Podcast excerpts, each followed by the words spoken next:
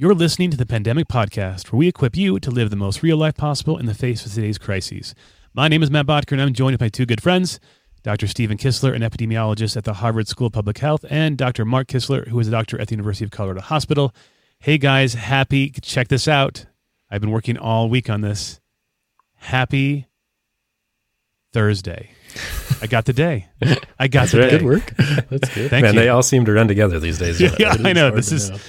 this this is why I get paid the big bucks because I can every once in a while get what day we're on. How's it going? Good. Good. We're uh, it's it's snowing again here in Denver. Oh, you know. don't talk Keeps about it, man. forth. Yeah, If I can rough. put a if I can put a photo in the show notes, I will. But it was yesterday. It was dry and you know somewhat wonderful, and now it's. I mean, hey, people who love snow, go get them, Tiger.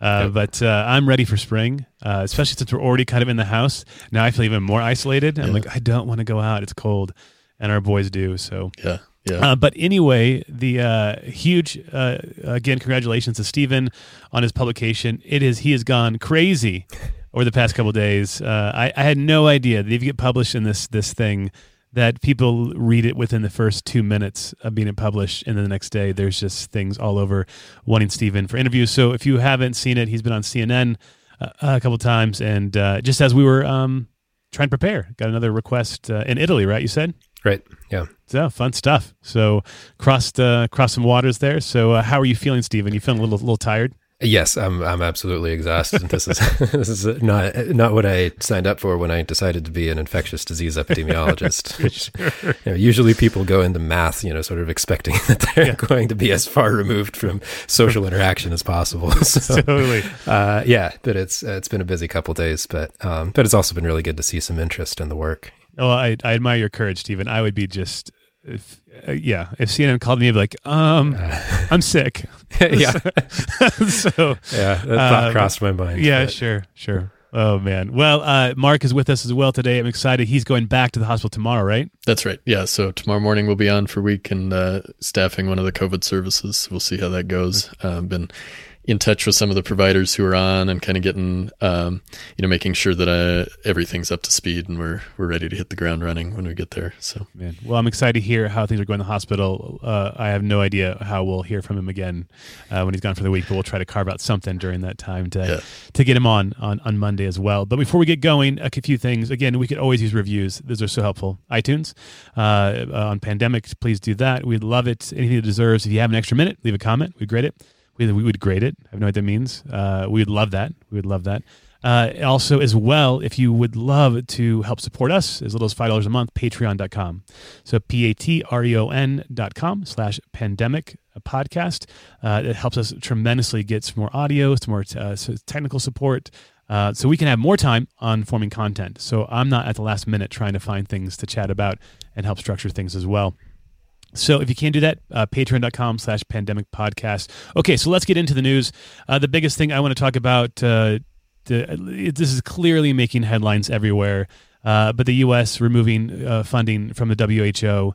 And so I'll kind of start with Stephen here. And, you know, I, I don't really know. I mean, this is all these things are new to me, right? I mean, I didn't know that this is my ignorance. I didn't know the WHO even existed before this pandemic, right? It's just it's just mm-hmm. something that so now all these things are coming to the forefront. You know, can you help explain like what does the WHO do? What is its role, generally speaking, and then how is how by the U.S. removing these this funds, which is a significant amount of money. How does that change the game for the WHO, and what does that mean for us, like as well in relationship to the to the WHO?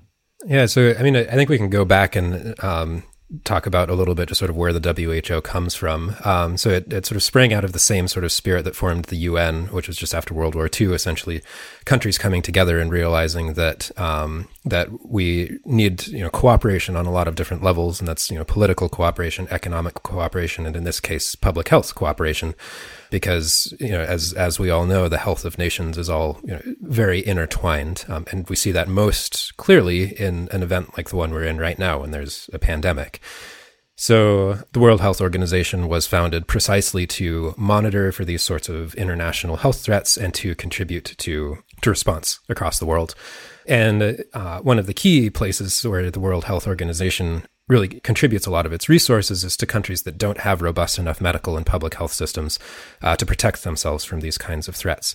And so, essentially, um, I mean, by by pulling out funding from the World Health Organization, that'll have all sorts of knock-on effects. But but I think one of the most important ones is that a lot of countries that just don't have as much public health structure won't be able to mount as efficient of a response to the coronavirus as they would be able to otherwise. And of course, that's a problem. I mean, it's a huge problem, not just for those countries themselves, but also for us, because we're going to keep importing cases from all around the world. So, I mean, fundamentally, there's, you know, I think that there's a real danger, and I, I think it's frankly true that it's it's sort of shoot, shooting ourselves in the foot um, because because of the way that that countries are intertwined. So, I mean, and a lot of the sort of the, the rhetoric around this has been that you know the World Health Organization had you know made some missteps early in the epidemic, and like I think that's, you know, certainly up for debate. I mean, that's certainly true on some levels that all of us made missteps at the beginning of this outbreak because, because it's a new virus that we had never seen before and we didn't know what was going to happen. You know, hindsight is 2020. And it's very, you know, the World Health Organization in some senses is the organization that, that where, where the buck stops, right?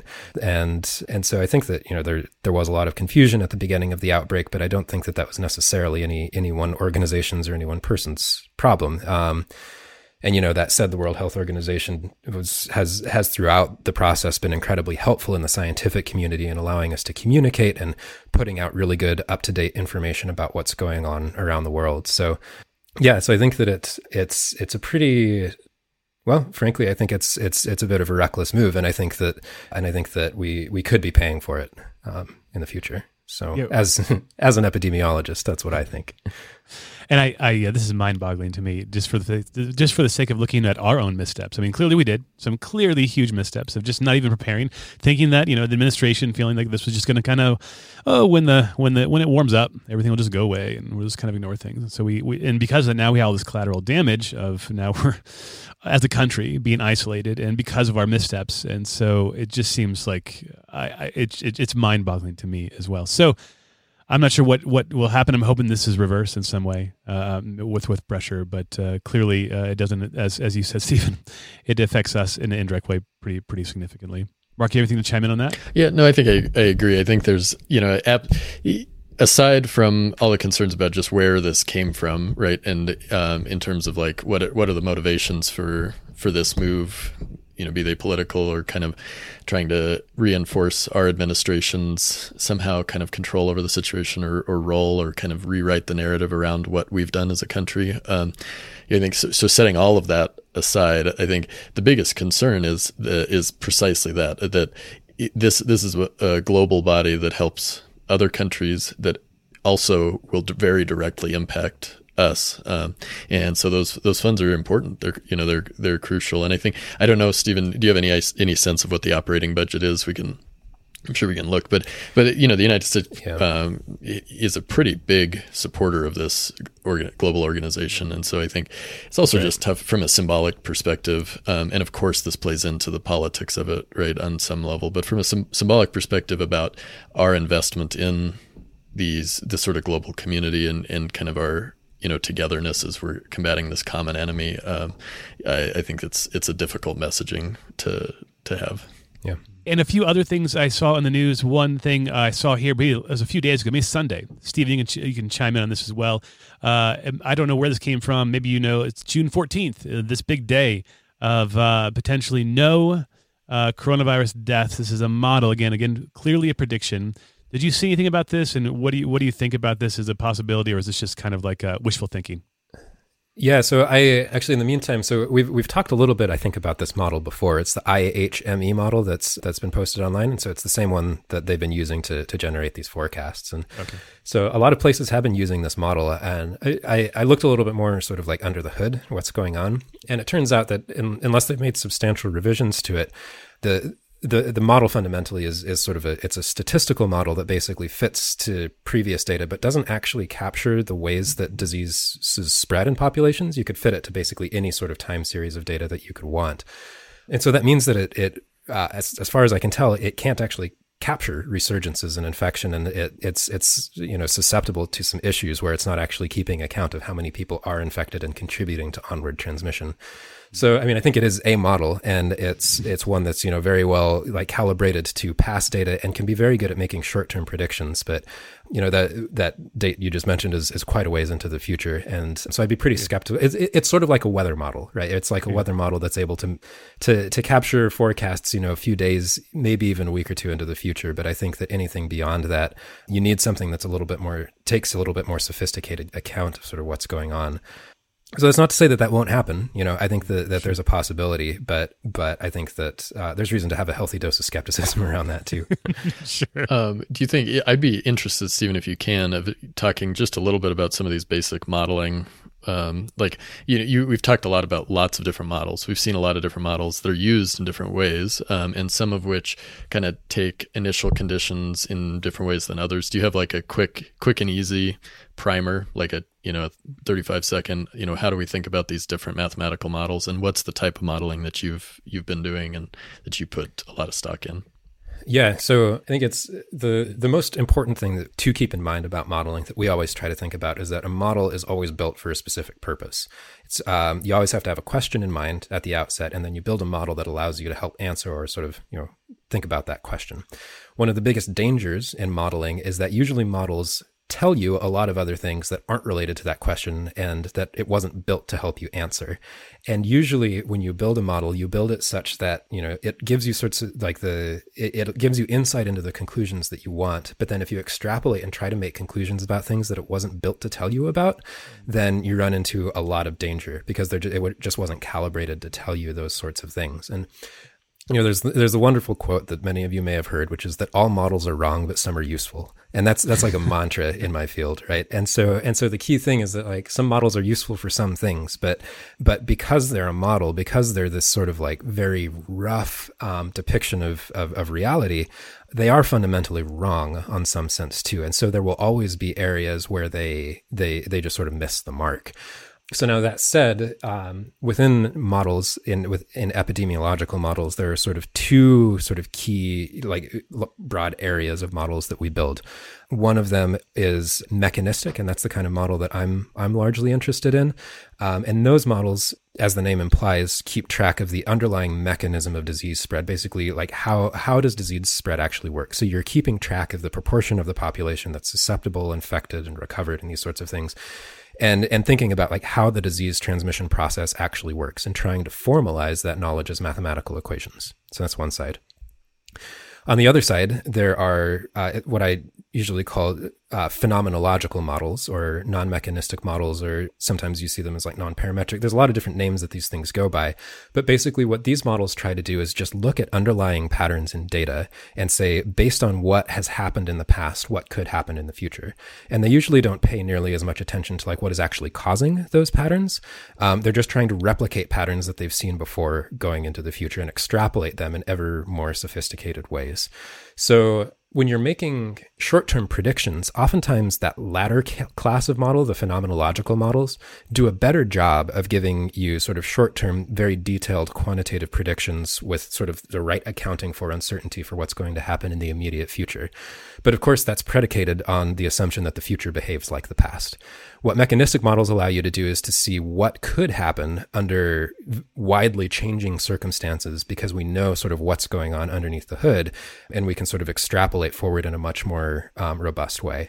So so I think that's that's sort of the broad class of models. Mechanistic models really help us to understand processes and what's going on, and to make sort of qualitative conclusions about, you know, what uh, like roughly how long are we going to need to do social distancing or like how does you know changing levels of infectiousness or changing levels of immunity affect the overall trajectory of the epidemic whereas the other models um, sort of allow you to you know peek a couple of steps into the future and say like okay well like what do we need to do right now to avoid what could happen next week Thanks. Right.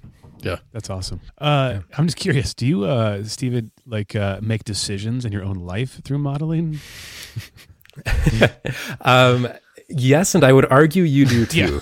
um, so um, I think that I think that so fundamentally, I mean, we're all making making our decisions based on based on simplifications of reality, right? We we sort of build these mental models of like you know we have this sort of sense of people's preferences, for example, and I'll, I'll take input for example of like you know, what we had for dinner last night and sort of the expression on Allie's face and, you know, and, and then we'll, you know, figure out, you know, like what's, what's a good prediction of like what would be a good thing to make for dinner sure. tonight. Right. And that, that's a mathematical model, right? We're making these probabilistic assessments in our minds about like what's the most likely way that I can change my current reality such that it aligns with the reality that I hope to bring about in the future. But now, um, and I mean, as is that yeah, is that, is that model?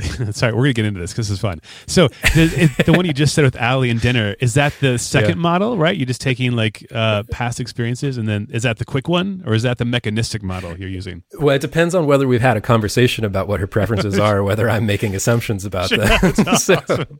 if she's told me what the parameters are, then I can extrapolate yeah, forward for years. Yeah, but this is good stuff, people. Listen up. This is yeah, good dating advice. Right. Hey, yeah, no, that's yeah. right. Um, so, but but you also run into trouble if you try to code these things up and, sure. and, make the decisions that way too. So yeah, okay, yeah. there's a PSA right now that, that although these are really helpful, that fundamentally I think we all are unrepeatable. So we got to make sure we pursue that part and not turn that's them right. into mechanisms for success. I know right. that the hard way, guys. Uh, I think if there's one thing that marriage can do, it realizes that oh yeah, you can't just apply the way you do projects at work to relationships. So that does not work very well. That's right. Remember, all models are wrong. yeah, total. It's awesome. Oh man, no thanks for that, Stephen. Uh, so let's let's get into a little bit of a few things before we we close up here.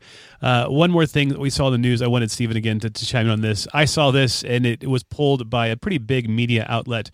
Uh, this preliminary preprint study uh, on a potential extreme mutation uh, of the coronavirus, and the headline was "This will this may make vaccines futile," which of course that just made me want to read this incredibly badly and with a lot of fear. So I just let again kind of the same thing with mathematical models and what you just provided. As a, as a consumer of news, how should I be, be digesting this kind of material coming out, and how do I use my own uh, like uh, judgment and decision making on what I should invite in as being potentially credible and what could be deferred out a little bit. Yeah, so let's let's build ourselves a little mechanistic model of the scientific process then to try to answer this question. Then I'm in. So, I'm in. Let's do this awesome. thing. I'm, I'm, gonna I'm gonna sit up straight for right, this. Okay. Cool. So um so as you know as scientists right you know we we we have ideas and we're we're interested in sort of developing them, exploring them, and then communicating them to the world. And so so that's great. So there are a couple stages in that communication process that that then happen. So we sort of formalize our results, and then they increasingly recently we often post our findings to these things called preprint servers. Um, so they're places where you can just post a PDF of your findings, and they don't undergo any sort of peer review. There's no checks for accuracy, nothing like that. Basically, anyone can post anything that they want to to these things, and there, there's there's a little bit of vetting that's done to make sure that it's not just you know absolute and when I say absolute nonsense, I mean like absolute nonsense, like like like you know, just like random garbled text, like my personal right? journal. Like just submit my personal. Well, you know that might actually make it because it's actually written in prose. I mean, like I think the threshold for posting these things is actually remarkably okay. low. You know, and so and so and, and, you know that's that's not to say that everything that's posted on here is is is you know not useful either, right? Like uh, uh all of the things that we're seeing published in the journals coming out about coronavirus right now are posted to these servers so that the the process of research can go more quickly because this is a time when really time is of the essence, right? So fine, but there's no sort of vetting of these things. So peer review is a process by which these you submit your work to a journal, it gets sent out to other people in your field, and these people go through and check your claims, try to reproduce some of your key findings, and then determine whether or not it's credible. And that's that's what happens with the stamp of publication in a journal. Is that's basically saying not only is this something that we found, but it's something that as a scientific community, sort of the the experts in this area also think is is worth communicating and is something that we can trust. Right. So the article that you're referring to is is still in the preprint stage. It was just recently posted, and there are. I read through the article, and it's it, it makes some interesting claims, and I think so. Basically, what it seems like they found was a single viral variant that had a mutation that affected the virus's ability to bind to the ACE2 receptor. And so the mutation that they found was in the part of the protein that that vaccines are most likely going to target. So that's that's true that this this is mutation in that part of the protein. So they found this mutant in a single in, in, in, a single sample. So as far as I can tell, there's a possibility that there was a sequencing error behind this as well. Um, although I'm not a virologist, so I don't know the possibility of that. But even assuming that all of the sequencing is correct, it seems like mechanistically what this would do is this would make this virus a lot less transmissible because ACE2 binding is required for the virus to spread. So there's a very good chance that even if this mutation did occur, it's unlikely that it would actually spread very far in the population before getting outcompeted by, you know, other coronaviruses, this sort of thing. So none of these things were really mentioned in the paper, but they did say that it could and, and the quote that you mentioned was actually stated in the in, in the paper's discussion, you know, that that this could make vaccine research certain branches of vaccine research futile. So the last thing about our mechanistic model of the scientific procedure uh, process is that uh, you know we're all trying to sort of communicate why our findings are relevant and there's this huge incentive to sort of overstep those bounds um, because you know that's one of the things that sort of helps helps the work get attention and get published in this sort of thing and so it takes a lot of you know a, a lot of rigor to sort of make sure that the claims that you make are are true and real and and within the bounds of reality without sort of overstepping those claims. And there's uh, you know we see sort of overstepping these claims all, all the time in science especially in preprints because those are the sorts of claims that usually get knocked down in the review process and and you know questioned. So i think the fact that this is a preprint and the fact that that sort of that that quote was lifted without you know they didn't sort of mention any particular vaccines that were targeting any particular part of the protein. They were just saying this part of the virus could be mutating and therefore this could have an impact on vaccine research. And so i think that you know then that gets lifted and then gets amplified by a news source and then sort of ends up in the general population. We're already a couple steps removed from sort of rigorous science here. So that's a very long, sort of winded way to say that that I think we need to have a lot of skepticism about these things. It's worth seeing where these where these sources are coming from, and I think that as as we go through the peer review process, then we'll have a much better sense of what's happening here. But there are a lot of other sort of findings that suggest that yes, viruses mutate. This virus is mutating, but that may not be a particularly scary thing because we really have a lot of really good science about how that happens and the people developing vaccines know about this mm. um, and we're doing our best to you know to to prevent the possibility that something like this could sort of completely disrupt our vaccine development process. The gist of this boiling it down into like 10 seconds it's all about again living the real. Like it's it really is all about this. It's not just living the real psychologically but even as scientists right to like live in the real uncomfort zone of not uh providing uh, you know uh, conclusions that are disproportionate to the actual research because not only does that harm science in general, but it, it does if it gets picked up like a news outlet like me who doesn't have this. What am I supposed to do with this? And then it's just like this. It, it's like the it's like the WHO of removing the food from the actual science that it was grounded in. Yeah, and and don't forget that at every step along the way, there are certain things that are incentivized, right? That it's there the relevance and kind of the bigness, um, the potential for this finding to be big and important and talked about is incentivized at every step along the way. Um, and so that does create this pressure, background pressure for false inflation of claims uh, that may or may not be scientifically rigorous. And so, you know, we're in a we're in a time where we've created this news market that is, you know, everybody wants to know the the latest by the minute information because we want to know about this threat that we're facing altogether. Um, and just as you know that that just turns that up to 11 you know all the way that this this really really is uh, hyperinflating some of the the things. And it's and it isn't you know we can't have lower standards for good science in a time of crisis. Um, we just have to be all that much more discerning. Absolutely. Yeah.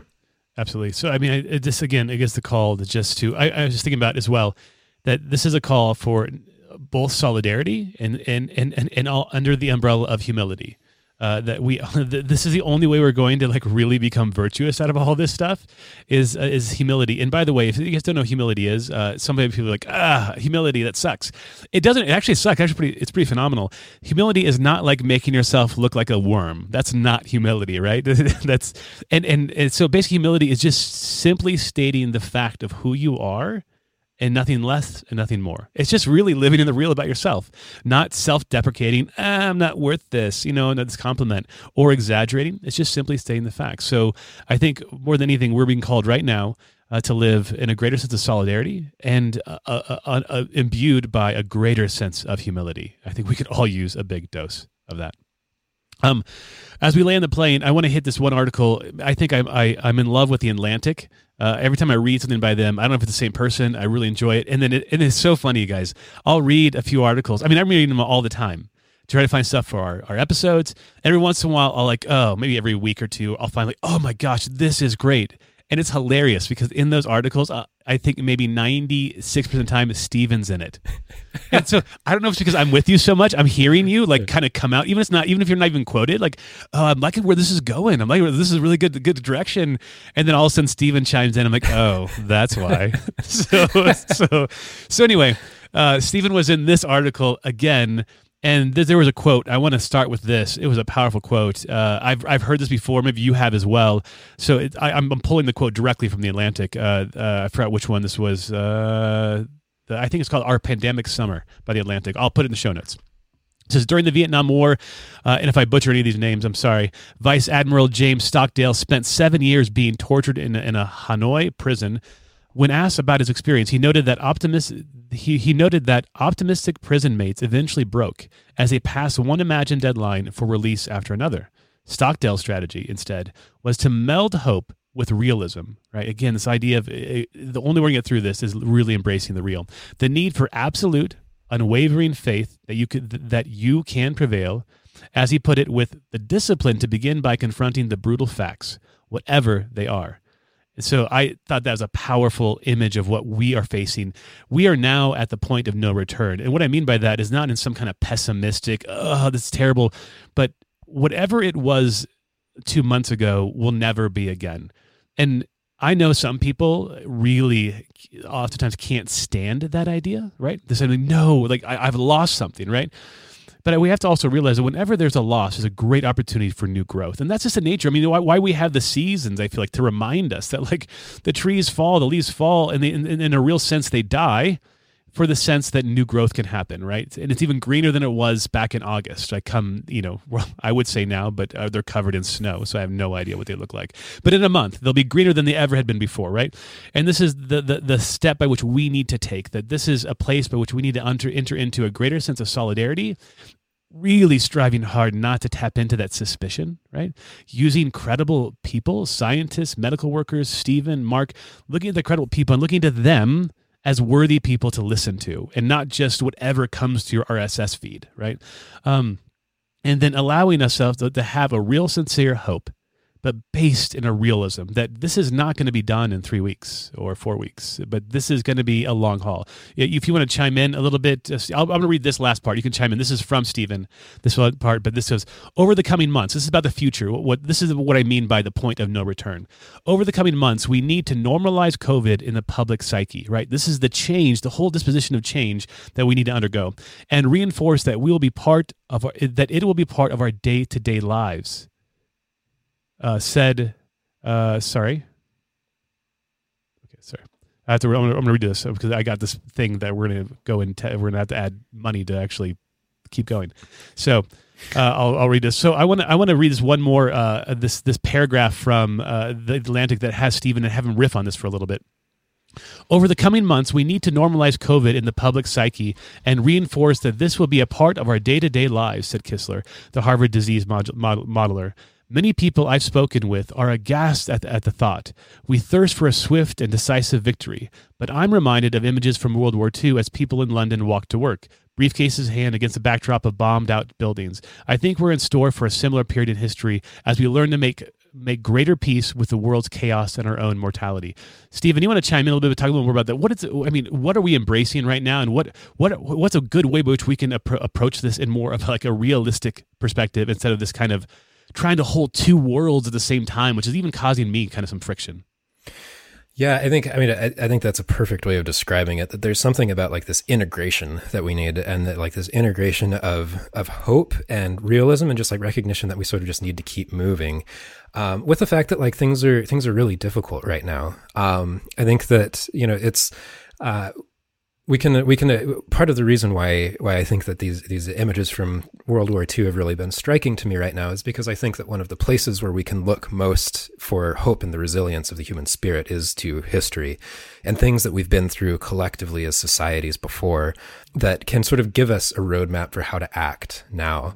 And you know, it's uh, it's you know, none of us none of us want to be in this scenario. And and especially you know in, in, as epidemiologists we've been looking at, at all of these different scenarios that could play out and we're like gosh like none of these are really good you know? It's like there there's you know there's hope on the horizon but like there's going to be this long period of time where we just sort of have to find a way to to to keep moving and keep going with our lives. And and so I think that that exactly like you said there's maintaining this realism sort of allows us to live and to live fruitful lives even if they're not necessarily optimal lives. I think we we re, we, mm. we sort of enter into this trap of like wanting to constantly optimize our lives and like be you know be there's there's that quote of like be you know or the thing be your best self right? Live living your best life. And it's like well you know First of all, I think that's sort of a an imaginary concept anyway, right? Like there were, there's always going to be dependencies, and there's always going to be sickness, uh, you know, whether it's psychological or physical, and there are always going to be these things to contend with. That's that's just real, you know. That's that is the human condition,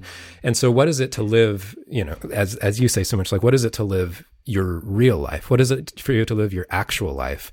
And what is that right now? To just like really look at like, you know, what are the scenarios around me? And I'm intricately connected with all of the the people around me, the circumstances around me, and that's that's that's my reality. And what does that mean for me? And and you can learn about yourself that way and you can learn about just sort of like how we can how we can be in this time in a way that that may not be best in some sense. It may not be what we want, but it's true and it's real and it's it and it's it's it's deeply ourselves, and that's really what we need. You know, that's that's what we're called to be anyway. So that's great. And this it reminds me of just I saw the article and I've read the book. Have you guys read like Marie Kondo? Right? The the the the, the organizing your kind of oh it's called it's basically about decluttering. And she has a whole i mean it has a netflix show on it and she's go, you know just all over the place right? This it's, it's like i think it's called marie her name's marie kondo. I apologize if that's not how you say her name but i will i'll check that. But this idea of uh letting go of the past and we'll end with this that there's something there is there is something that's ending in our previous life, but there is a new beginning. And Marie Kondo does a great job of like how decluttering your house. It's kind of like the same thing. It's like the coronavirus is is enforcing us enforcing this kind of mandate of decluttering our lives. And there's there is a time where you have to let go. You have to let go of some of the stuff in your life that no longer is helpful and we know this all in life. There are things by which we hold on to so intensely, right? Because of our own childhood as self preservation. And then in a new life, which it's no longer needed, but yet we hold on to it and it causes harm in our relationships. We keep holding on to it in, in, in a pretty, pretty big way. And so here we are at this new place by which I think we're being called to let go of some, some things, both as individuals and as a corporate reality. And Marie Kondo is awesome because she has this, this, this idea of like, don't be sad about it. Like, look at the thing she has. Like, literally every single item that you have in your house, which is going to take a long time in my house, that that uh, that you you you hold it in your house and you thank it for what it provided for you, right? And so there's like there's this like gratitude by which you have for the thing, and then you let it go to for, to give joy to someone else, and it doesn't it no longer fits you. So I encourage you guys as well to to, to Marie Kondo this thing, right? To to to embrace this something that needs to let go. Look at it and don't look at it since it's like, oh my gosh, I can't believe I have to let this go. I'm so sad look at it and just be like, I'm so incredibly thankful this was in my life for X amount of time. I no longer need this. And now I have this new space in my life to do something different. Great. And I want to encourage you to that. And this is more than anything a time to tap into what it means to be truly human. That's this is the biggest call. And we're being stripped of those things that, that are mechanistic. As Steve was talking about, don't do the mathematical models in your dating relationship completely, maybe a little bit, but not completely, right? Um, but to, to, really tap in what it means to be truly human, gratitude, the, the, the idea of we're called to be a gift to another, and that as Abraham said uh, in on Monday, that the idea of social distancing is really a wrong concept. That we're not trying to d- distance socially, uh, we're just distancing physically, but we're still called to be connected and to be a gift to another. So use this opportunity today to look at it. We are in this in the long haul. There is a change happening, but to embrace the change and those things that are in your life right now, let go of them because when you until you let go of them you're not going to be able to look forward and see what's available for you right now that's going to transform your life into something great but do it marie kondo style give it th- give it some gratitude. Give it to someone who actually needs it more right now and find yourself feel- feeling lighter and living more in the real all right. Well, again, if you guys want to ask any questions, you got it with Stephen Kissler, S T P H E N K I S S L E R on Twitter. Me, M A T T B O E T T G E R on Twitter as well. If you want to learn more about living in the real generally, I got my livingthereal.com website. Check it out. You can sign up for my newsletter. I've already redid the pod, uh, the, the blog. The, a podcast will be coming out soon in a week or two. Uh, so check that out, livingthereal.com. And again, if you can sign up to help us as little as $5 a month will help us tremendously. That's patreon.com slash pandemic podcast. I hope you guys have an awesome remaining week and we'll see you next week. Take care. Bye-bye.